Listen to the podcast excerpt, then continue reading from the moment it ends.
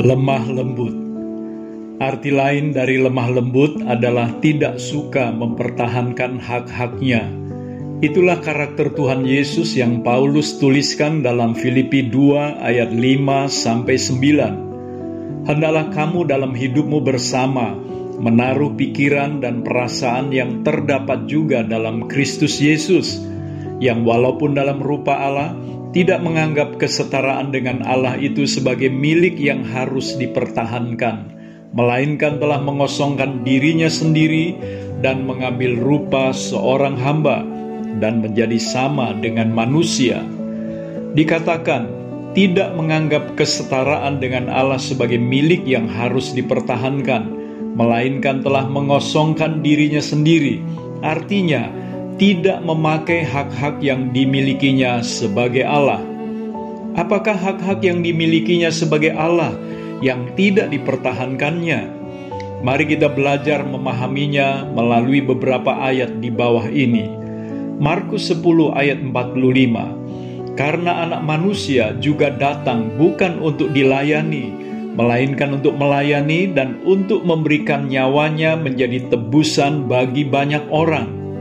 Ia yang mulia dan layak dilayani justru tidak mempertahankan hak untuk dilayani dengan mengambil rupa seorang hamba yang selalu sedia melayani.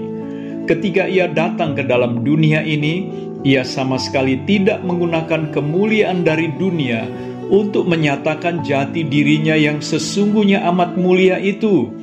Ia tidak menunjukkan kemuliaannya, melainkan sebaliknya, ia menjadi sama dengan manusia dengan cara dilahirkan seperti manusia di kandang domba yang hina. Ketika ia memasuki Yerusalem dengan mengendarai seekor keledai, firman Tuhan mencatatnya di dalam Matius dua puluh satu ayat lima. Katakanlah kepada putri Sion, lihat, rajamu datang kepadamu, ia lemah lembut dan mengendarai seekor keledai, seekor keledai beban yang muda. Di dalam ayat ini ada sebuah paradoks yang sangat tajam. Dikatakan, rajamu datang, ia lemah lembut dan mengendarai seekor keledai.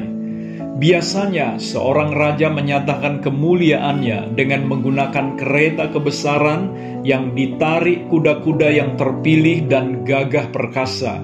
Tetapi raja ini, yakni Yesus sendiri, sangat berbeda dengan semua raja di dunia ini. Ia sama sekali tidak menggunakan kemegahan milik dunia ini, juga tidak memegahkan kemuliaan sorgawi yang dimilikinya.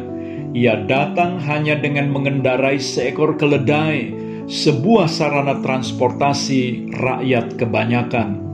Saudaraku, dalam hidup kita bersama, begitu Paulus menulis, sifat lemah lembut atau tidak suka mempertahankan hak-hak yang kita miliki sangatlah dibutuhkan. Seringkali kita tidak dapat hidup bersama dalam persekutuan orang percaya, di dalam komunitas sel atau di dalam keluarga kita sendiri, di antara suami istri dan anggota keluarga lainnya, karena kita tidak mau belajar menyerahkan hak-hak kita, melainkan menuntutnya. Kita menuntut untuk dihormati, diperhatikan, dan dipuji-puji.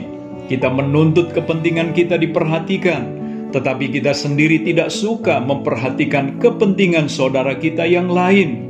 Ketika kita tidak mendapatkan hak-hak kita tersebut, kita menjadi marah, kecewa, sakit hati, lalu menarik diri dari persekutuan.